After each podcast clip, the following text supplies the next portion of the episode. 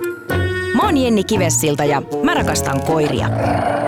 Ilman koiria ainakin mun elämässä olisi paljon vähemmän iloa ja huumoria ja myös yllätyksiä.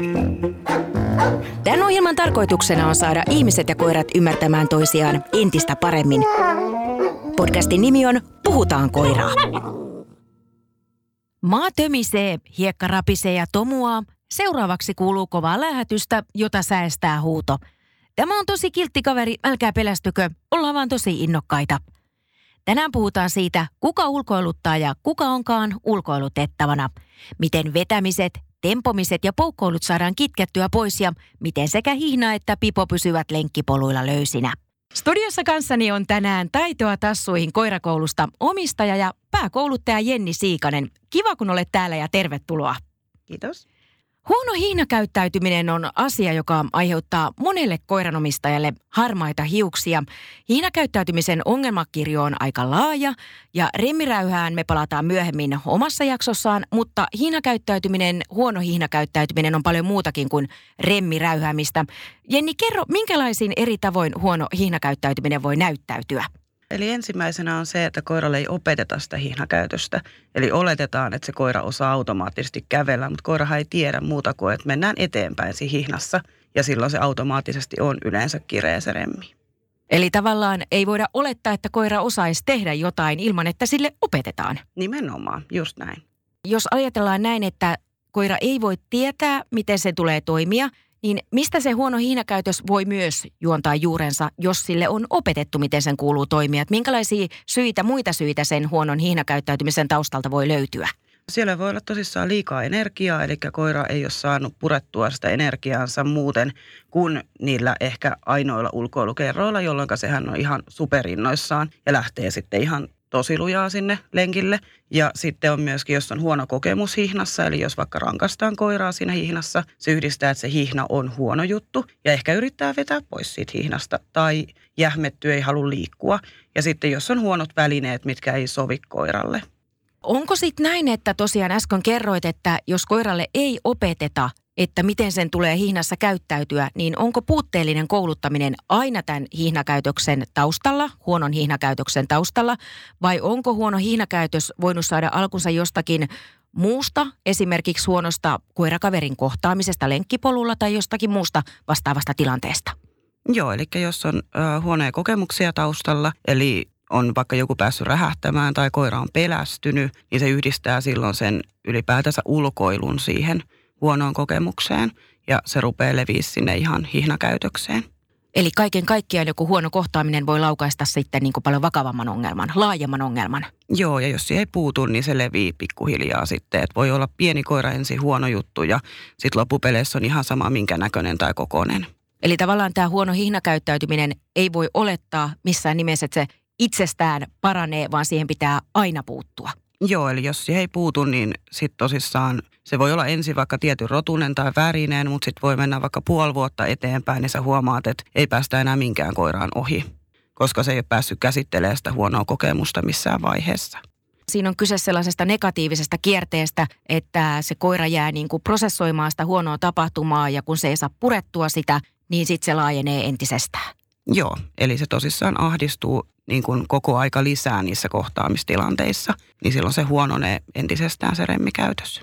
Minkälainen omistajan käytös on sitten omiaan ruokkimaan koiran huonoa hihnäkäytöstä? Äsken puhuttiin sitä, että jos siihen ei puututa, niin tilanne pahenee, mutta voiko omistaja omalla käytöksellään entisestään pahentaa sitä huonoa hihnakäyttäytymistä? Voiko toimia jollakin tavalla väärin siellä hihnan päässä se omistaja? Joo, eli jos äh, lähdetään tempoa siitä hihnasta, kun koira vetää, niin eihän koira sitä ymmärrä. Se yhdistää vaan, että siellä on aggressiivinen ohjaaja ja silloin se ulkoilu on aggressiivinen tapahtuma ja se heikentää sitä suhdetta siihen omistajaan koko aika ja vielä jos siihen vielä huudetaan koiralle, niin se on se on aika hurja kierre, että siihen tulisi sitten lähteä muilla keinoilla puuttumaan. Koira on tuossa ihan hämmennyksissään, että miksi seuraa tämmöistä huutamista, tempomista, eikä kuitenkaan tajua, että mitä tässä on tehty väärin. Juuri näin. Jenni, kerro, miten tätä hihnäkäytösongelmaa voidaan alkaa purkaan, eli miten päästään liikkeelle? Antaisitko ihan tämmöisiä ensiaskeleen ohjeita? kaikista tärkein on se, että kireällä hihnalla koira ei pääse mihinkään, koska ajatellaan vaikka, että koira pyrkii hajuille, niin kuin tosi moni koira pyrkii. Jos ei suoraan eteenpäin, niin pyrkii sivusuuntaan. Ja tosi monesti koira päästetään kireällä hihnalla, jolloin se haju on koiralle palkinto siitä vetämisestä. Ja tätä tullaan tosi harvoin ajatelleeksi. Eli sen sijaan, että koira on kireellä hihnalla, sen pitäisi olla löysällä. Joo, eli silloin löysästä hihnasta se haju toimii myös koiralle palkkiona. Tämä on semmoinen asia, mitä varmaan kovinkaan moni ei tule ajatelleeksi. Joo, että ajatellaan, että eteenpäin pitää mennä löysällä remmillä, mutta sinne sivusuuntaan ei sitten välttämättä kiinnitetä niin paljon huomiota. Ja sitten nähdään semmoista siksakkaavaa etenemistä. Joo, juuri näin. Eli koirat kuitenkin ymmärtää, että eteenpäin mä en voi välttämättä vetää niin paljon, mutta sivusuuntaan niin sitten saattaa poukkoilla vasemmalta oikealle ja sehän on myöskin hyvin epämieluisaa, kun ohjaaja siksakkaa siellä perässä ja saattaa sitten olla vaaratilanteita pyörien ynnä muiden kanssa. No miten tämmöistä tilannetta aletaan sitten purkaa? Miten koiralle opetetaan sitä löysässä hihnassa kulkemista? Ensimmäinen asia, mitä kannattaa hirveästi vahvistaa, niin on lähelle pyrkiminen. Eli sitä kannattaa kotona aloittaa ihan, ihan tota, ettei ole mitään liikaa häiriöitä. Eli kun koira pyrkii ohjaajan lähelle, niin se palkataan siitä. Ja nimenomaan ei silleen, että koiraa kutsutaan, vaan kun koira pyrkii omaehtoisesti – ihmisen lähelle, niin se saa siitä palkan. Ja sitten kun sitä toistetaan satoja toistoja ensi helposympäristössä, pikkuhiljaa mennään vähän vaikeampaan ympäristöön, niin koira tajuaa, että aa, tämä oli se juttu ja tällä tämä homma toimii. Eli tällä ohjaaja rupeaa vaikka lähtee lenkille tai ohjaaja liikkuu eteenpäin tai ja ylipäätänsä koira saa palkan siitä. Eli käytännössä pikkuhiljaa se koira ymmärtää, että omistajan ulkoiluttajan lähelle tuleminen, se on tosi hyvä juttu. Joo, juuri näin. Ja silloin se on myöskin, ajatellaan lenkillä, jos koira vetää paljon, niin silloin kun koira tajuaa, että sen pitää vähän silmäillä sitä ohjaajaa ja pyrkiä hakeutumaan ohjaajan lähelle, niin se rupeaa itse tarjoa sitä sitten viikkojen kuluessa, kun sitä joka päivä tehdään ulkoiluissa. Ja ensin tietysti sisällä ja sitten pikkuhiljaa ulkona. Eli aina vaan palkinto siitä, kun kontakti tulee tai koira tulee lähelle. Joo, juuri näin. Ja nimenomaan silleen, että koira itse hakee sitä kontaktia ja lähelle tulemista. Ettei käy silleen, että koira tulee aina vaan, jos sen nimi sanotaan. Nyt puhuttiin tästä lähelle tulemisesta, koiran omaehtoisesta lähelle tulemisesta. Minkälaisia muita menetelmiä ja mahdollisuuksia on, miten hiinakäytöstä voidaan alkaa harjoittaa sujuvammaksi? Tämä oli yksi menetelmä. Mitä muita on olemassa? Kerro Jenni. Joo, eli toi lähelle pyrkiminen on jokaisessa tekniikassa semmoinen, mitä pitäisi pyrkiä vahvistamaan, koska me halutaan, että koira ymmärtää, että remmi on löysä ja se on silleen aika ohjaajan lähellä kuitenkin. Sitten on peruuttaminen, eli jos koira vetää, niin lähdetään hissun kissun peruuttaa taaksepäin. Ja kun koira tulee ohjaajan lähelle, jatketaan eteenpäin ja palkataan eteenpäin mennessä koira. Eli siinäkin tosi monesti ihminen palkkaa koiran, kun koira tulee sinne ohjaajan lähelle, jolloin me opetetaan jojo. Eli koira luulee, että mä vedin ja mä juoksen hakea palkan ja mä lähden vetää uudestaan, niin siinä on tärkeää, että vasta kun lähdetään uudestaan eteenpäin, jos remmi on löysä, niin silloin palkka. Ja sitten on erilaisia suunnanmuutoksia, että vaihdetaan suuntaa, jos koira vetää tai pysähdytään ja kun koira löysää hihnaa, niin sitten jatketaan eteenpäin. Mistä näistä sitten tietää, että millä kannattaa aloittaa? Ja mikä on sille omalle koiralle ja teille koirakona paras vaihtoehto aloittaa tätä koulutta? Mikä on se järkevin menetelmä? Mistä se voi tietää? No sitä ei itse asiassa ihan tiedäkään. Eli pitää vaan lähteä kokeilemaan. Valita yksi keino ja lähteä tekemään sitä kuukauden pari ja tekee sen aina. Eli ei vaan silloin tällöin, koska koiralle pitää olla tosi mustavalkoinen, että hinassa ei mennä vetämällä eteenpäin ja löysällä remmillä päästään eteenpäin tai sitten se pääsee just sinne tuoksuille vähän palkintona ja palkataan tosi paljon sitä lähelle pyrkimistä siellä koulutuksen ohessa. Sitten pikkuhiljaa lähdetään muuttaa kehuiksi sitä namin antamista. Eli näissä kaikessa pohjalla on se lähelle tulo ja sitten niin kuin perustana Joo, joo. Eli koira ymmärtää, että sen pitää pyrkiä ohjaajan lähelle ja olla ohjaajan lähellä, niin sen jälkeen sen on helpompi ymmärtääkin, mitä siltä halutaan. Kerro vähän, me puhuttiin äsken tuosta siksakista, eli koira tempoo puolelta toiselle, sitä me jo käsiteltiin. Sitten on tämä jojo, että koira menee edestakas, samanlaista tempomista, mutta edestakas suunnassa. Miten on järkevintä alkaa kouluttaa sitten sellaista koiraa, joka ei suostu liikkumaan, vaan se jää haistelemaan? Pitääkö sen koiran antaa haistella rauhassa vai miten sitä saadaan niin kuin ujutettua eteenpäin sitä matkan tekoa? Tärkeää on se, että koira saa haistella ylipäätänsä lenkillä, koska se on koiralle hyvin luontaista ja tosi monelle koiralle se on yksi niistä päivän aktiviteeteista, mitä se ehkä jopa odottaa tosi paljon. Ja jos on koira, joka hirveästi jarruttelee lenkille, niin semmoisen kanssa kannattaa hirveästi vahvistaa sitä eteenpäin liikkumista. Eli jos koira jarruttelee, niin ei lähdetä namilla houkuttelemaan, koska silloin koira luulee, että jos hän jarruttelee, niin hän saa silloin palkan mm. siitä. Mm. Eli jos koira pyrkii yhtään eteenpäin ihan muutamankin metrin, kävelee, niin se pyritään palkkaa siitä. Eli nimenomaan sitä eteenpäin liikkumista. Ja jos koira nyt sattuu pysähtymään, niin sitten odotetaan, että koira lähtee sitten liikkeelle ja mennään jonkun sen metrin eteenpäin ja silloin palkataan taas siitä eteenpäin liikkumisesta. Mutta vasta sitten, kun on menty jo jonkin muutama askel eteenpäin. Joo, koska muuten koira yhdistää sen siihen, että se pysähtely oli se palkanarvoinen juttu. Mitä sitten myös sellaisia koiriin, koiriin törmää melko useinkin lenkkipolulla, jotka jää pyllypystyssä vaanimaan – Miten sellaisessa tilanteessa sen omistajan olisi syytä toimia? Semmoisessa tilanteessa kannattaisi antaa koiralle vähän enemmän tilaa. Eli todennäköisemmin koira haluaa mennä tervehtiä sitä toista koiraa ja saattaa olla sitten, että toinen koiraomistaja ei halua, että tämmöistä tehtäisiin.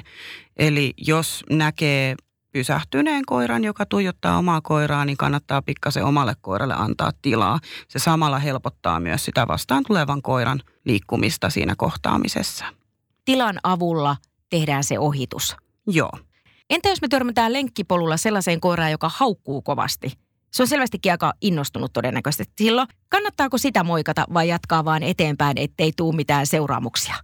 Mä jatkaisin eteenpäin, koska todennäköisemmin se on aika kierroksilla se koira. Ja jos ei ole ihan tosi tuttu koira kyseessä, niin se saattaa eskaloitua mahdollisesti. Eli aina varman päälle ja, Kyllä kannattaa vieraiden koirien kanssa. Ja tarpeeksi suuren tilan kanssa ohittaminen. Joo, koska silloin huomioidaan myös se toinen ohitettava koirakko. Me puhuttiin näistä erilaisista menetelmistä, oli pysähtymistä, peruuttamista, suunnanvaihtoa. Jos nyt valitaan sitten, puhuttiin, että sitä ei voi tietää, mikä on just se että pitää testata. Sitten kun on yksi menetelmä otettu käyttöön ja sitä on testattu tarpeeksi kauan, ensinnäkin mikä on tarpeeksi kauan? No semmoinen kuukauden verran on aika, että sitten näkee, että lähteekö se opetus siitä eteenpäin. Ja sitten muistaa aina tehdä samalla tavalla, että on reilusta koiraa kohtaan. Ja sitten, jos me todetaan, että tämä onkin nyt hyvä menetelmä, että tässä alkaa tapahtua kehittymistä. Miten kauan sitä jatketaan? Että me tiedetään, että tavallaan siitä on tullut sitten jo opittu käytösmalli ja rutiini. Miten kauan menee, että koira omaksuu tuollaisen uuden käytöstavan?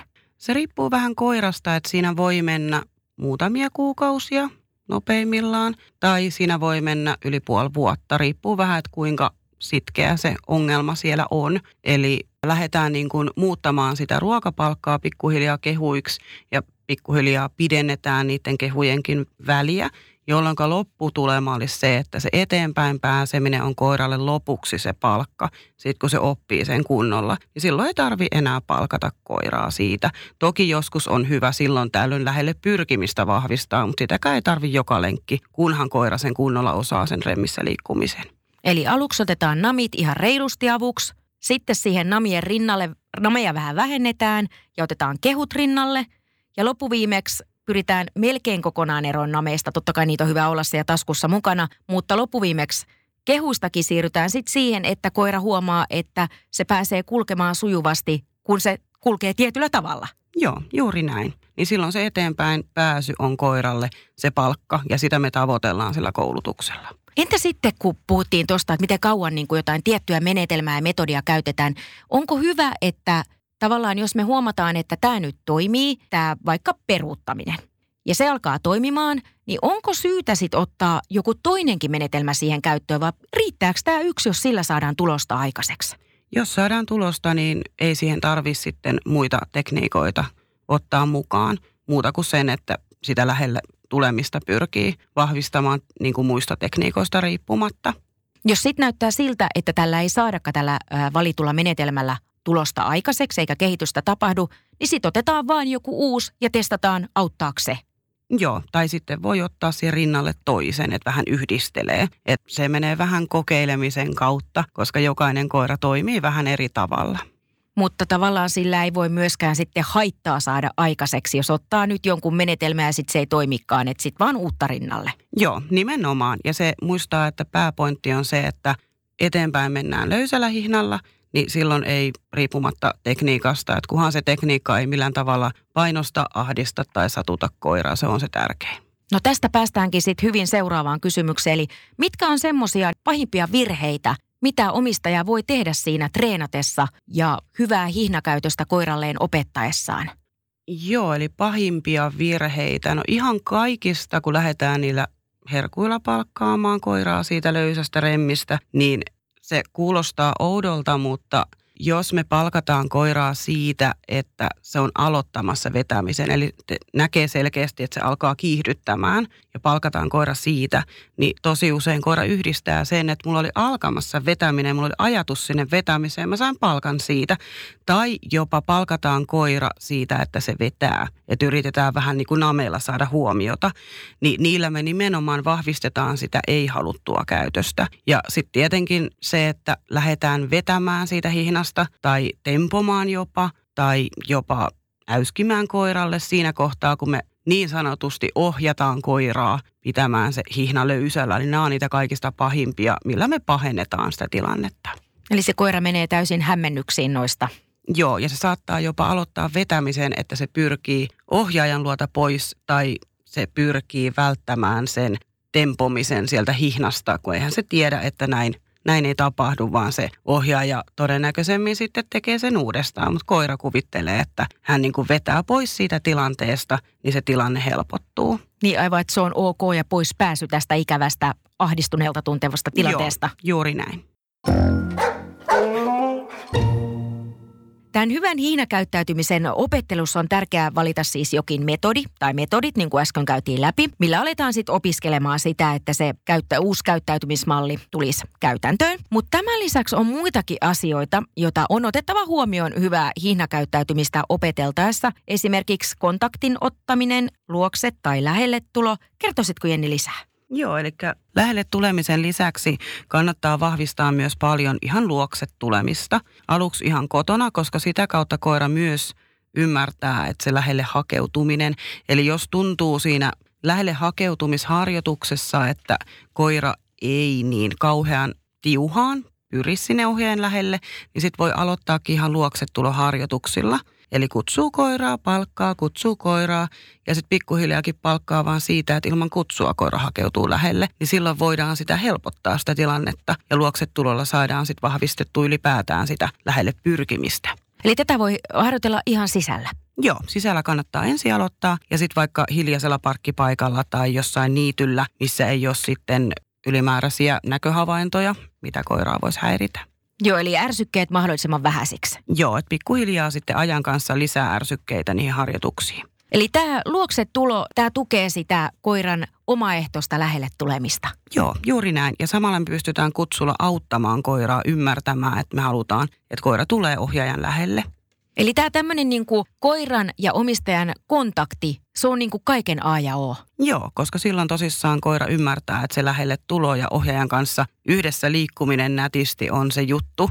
Ja kun sitä tehdään tuhansia tuhansia toistoja eri ympäristöissä, niin pikkuhiljaa koira rupeaa itse sitä tarjoamaan ja sitä kautta se oppii sen varsinaisen hihnassa kävelemisen. Mitä onko tärkeää, että tota kontaktia, vaikka se olisi mulla ja mun koiralle jo hyvin hallussa, niin onko se tärkeää, että sitä vahvistetaan ja treenataan koko ajan? Joo, varsinkin jos siihen liittyy tämä hihnassa käveleminen, että halutaan vetämistä opettaa pois, niin silloin kannattaa normaalia enemmän vahvistaa sitä, koska se on yksi iso palikka siinä hihnakäytöksen opettamisessa. Eli mä en voi ikinä harjoitella liikaa koiran kanssa sitä, että miten me ollaan kontaktissa toistemme kanssa. Joo, eli mitä enemmän, niin sen parempi, koska silloin se hihnakäytöksen opetus helpottuu koiralle. Tämän kontaktin lisäksi, niin minkälaisia muita oppeja tai toimintaa ja käytösmalleja koiralle olisi hyvä opettaa, jotta se ulkoilu ylipäätään olisi sujuvaa, eikä se koira ulkoiluttaisi omistajansa? Kontakti, lähelle tulo, luokset tulo, onko nämä lähinnä ne mahdollisuudet, millä siitä tehdään sujuvampaa? Joo, kun lähdetään puhumaan siitä itse vetämättä hihnassa koulutuksesta – niin, niin näillä palikoilla pääsee, pääsee eteenpäin. Eli nämä on aika yksinkertaisia juttuja. Joo, että muistaa vaan aina sitten treenata päivittäin ja eri ympäristöissä ja muistaa näitä kaikki kolme treenata, jolloin ne kaikki tukee toisiansa. Voiko treenata liikaa? En sanoisi, että voisi treenata liikaa, koska samalla tämmöiset treenihetket on koiralle aktivointia. Eli saa mukavaa yhdessä tekemistä omistajan kanssa. Kyllä, juuri näin. No nyt kun puhutaan ulkoilemisesta, niin on syytä ottaa esille myös erilaiset välineet ja aktivoinnit. On olemassa erilaisia hihnoja, on ihan perusnahkahihnoja, on lyhyitä ja pidempiä liinoja ja fleksejä. Mitä sanoisit näiden käytöstä, että mitä suosittelet ja minkälaisissa tilanteissa? Ruokkiiko esimerkiksi jotkut hihnatyypit vetämistä ja poukkoilua? Joo, eli esimerkiksi flexi, eli se on tämä kelatalutin. Silloin kun on kyseessä koira, joka vetää hihnassa, niin sen käyttöä ei suositella. Se johtuu siitä, että kun koira on fleksissä, sillähän on yleensä aina tuntuma sinne hihnaan, eli se on kireänä se hihna, jolloin koiran on melkein täysin mahdotonta oppia kulkemaan löysällä remmillä. Ja sitten on toki, pitää huomioida, että jos on panta, että panta on tarpeeksi leveä, ettei se aiheuta mitään painetta siinä vetotilanteessa, mikä sitten taas voisi aiheuttaa, että koira pyrkii vetämällä pääseen pois siitä tilanteesta. Sitten on näitä vetämisen estovälineitä, että on kuonopantaa tai vedonestovaljaita, että niitä voi siinä koulutuksen alkuvaiheessa käyttää, mutta niistä pitäisi pyrkiä nopeasti pääsee eroon. Niillä tosi usein omistaja saa itselleen sitä itsevarmuutta niihin tilanteisiin ja uskoa siihen koulutukseen, mutta ne ei saa olla pysyvä ratkaisu. Entä sitten, miten sanoisit tämmöisestä, kun on ihan tavallisia valjaita versus panta? Ihan tämmöisessä jokapäiväisessä käytössä, onko niissä väliä kumpaa käyttää? Yleensä koira vetää valjaissa enemmän, mutta poikkeuksia toki on. Eli pitää vähän katsoa, että kumpi ratkaisu, panta vai valjaat on sitten omalle koiralle parempi ratkaisu. Ja katsoa, että ne on täysin sopivat, että ne ei ole liian pienet tai hierrä mitenkään, mikä sitten voisi aiheuttaa myös osittain sitä vetämistä. Aivan. Ne voi, tollaiset huonot välineet voi myös olla sen huonon hiinakäyttäytymisen taustalla. Joo, osittain kyllä. Kun me puhutaan huonosta hiinakäyttäytymisestä, on hyvä myös nostaa esille koiran vapaana liikkuminen. Sehän ei esimerkiksi kaupungeissa ole kovinkaan helppoa. Koirapuistot on oike- oikeastaan ainoa mahdollinen paikka, missä koira voi pitää vapaana ihan sallitusti. Kuinka tärkeää ylipäätään on, että koira pääsee liikkumaan vapaasti? Se on koiralle tosi tärkeää ja varsinkin jos ajatellaan esimerkiksi juoksemaan jalostettuja koiria, niille se on todella tärkeää, koska se on niiden ominaista toimintaa päästä juoksemaan.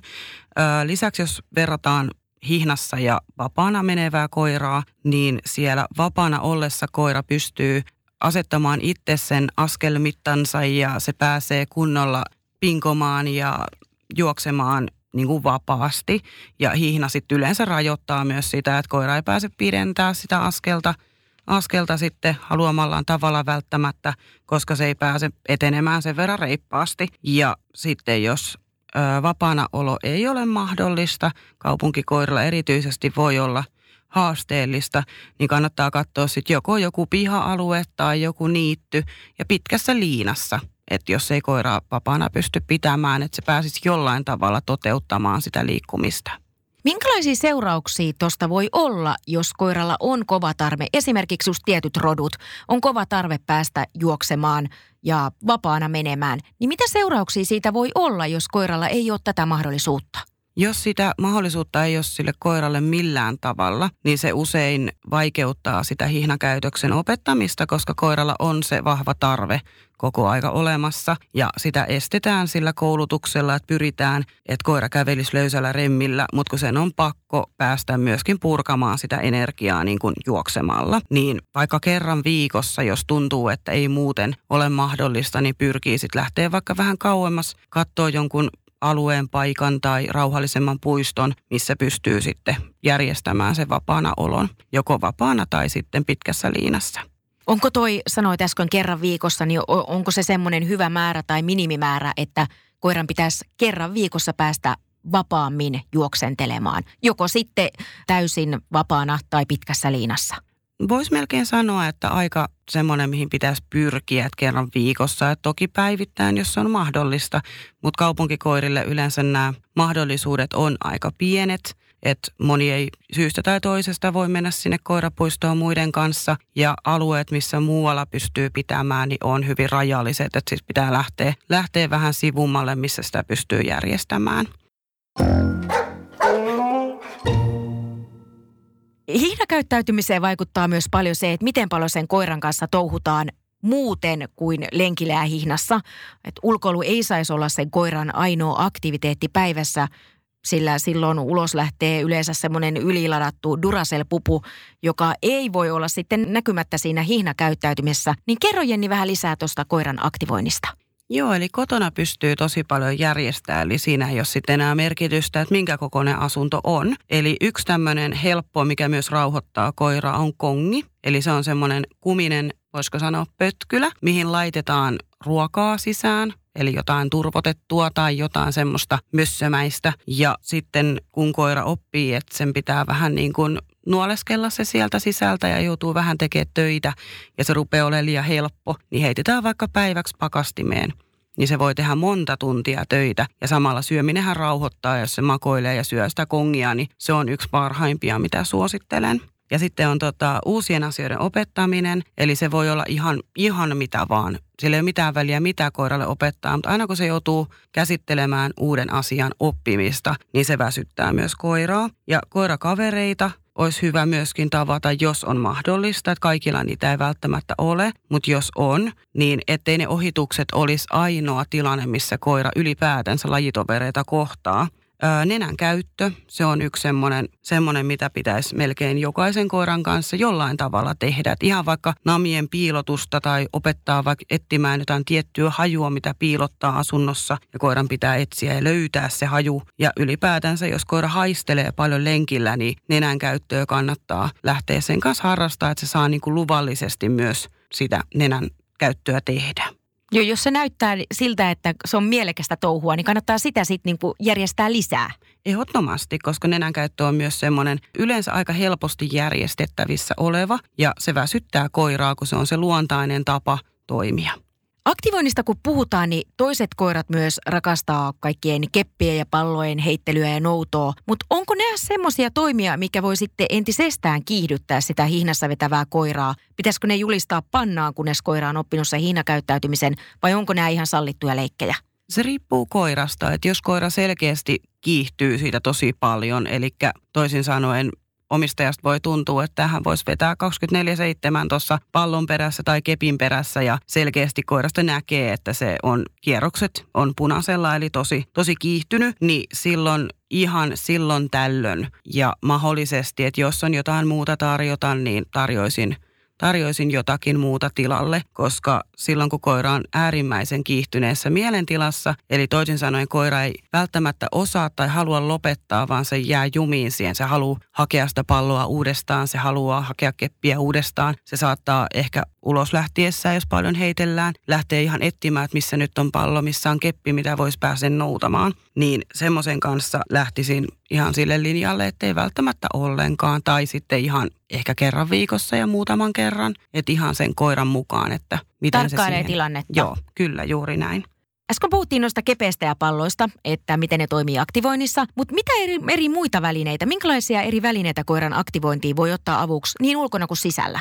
Ajatellaan sisällä, että kun koiralle annetaan ruoka, niin aika monilla ahneilla koirilla voi olla esimerkiksi, että ne haukkaa ilmaa ja se näyttää hyvin semmoiselta liian nopealta tavalta syödä. Niin semmoisilla esimerkiksi ja ylipäätänsä kans ihan aivovirkkeen takia aktivointiruokakupit, että siellä on semmoisia spiraalimallisia esimerkiksi, voi olla muunkin mallisia. Eli koira joutuu tekemään vähän töitä, että se saa niitä nappuloita sitten sieltä kupista. Ja yksi on myös hyvä silloin tällöin, jos on oma piha tai kohtalaisen lähellä on joku niitty, missä sitten voi ihan heittää sen koiran ruoan etsittäväksi sinne maastoon, koska ruoan etsiminenhän on yksi kans luontainen, luontainen koiran tapa toimia ja tosi moni koira tykkää siitä ja samalla sitten se väsyttää koiraa. Kertoisitko Jenni vielä tähän loppuun jonkin ohjeen tai vinkin, että miten jokainen koiranomistaja voi harjoitella koiransa kanssa sujuvampaa hihna- ja ulkoilukäyttäytymistä, vaikka siinä ei olisikaan mitään ongelmia?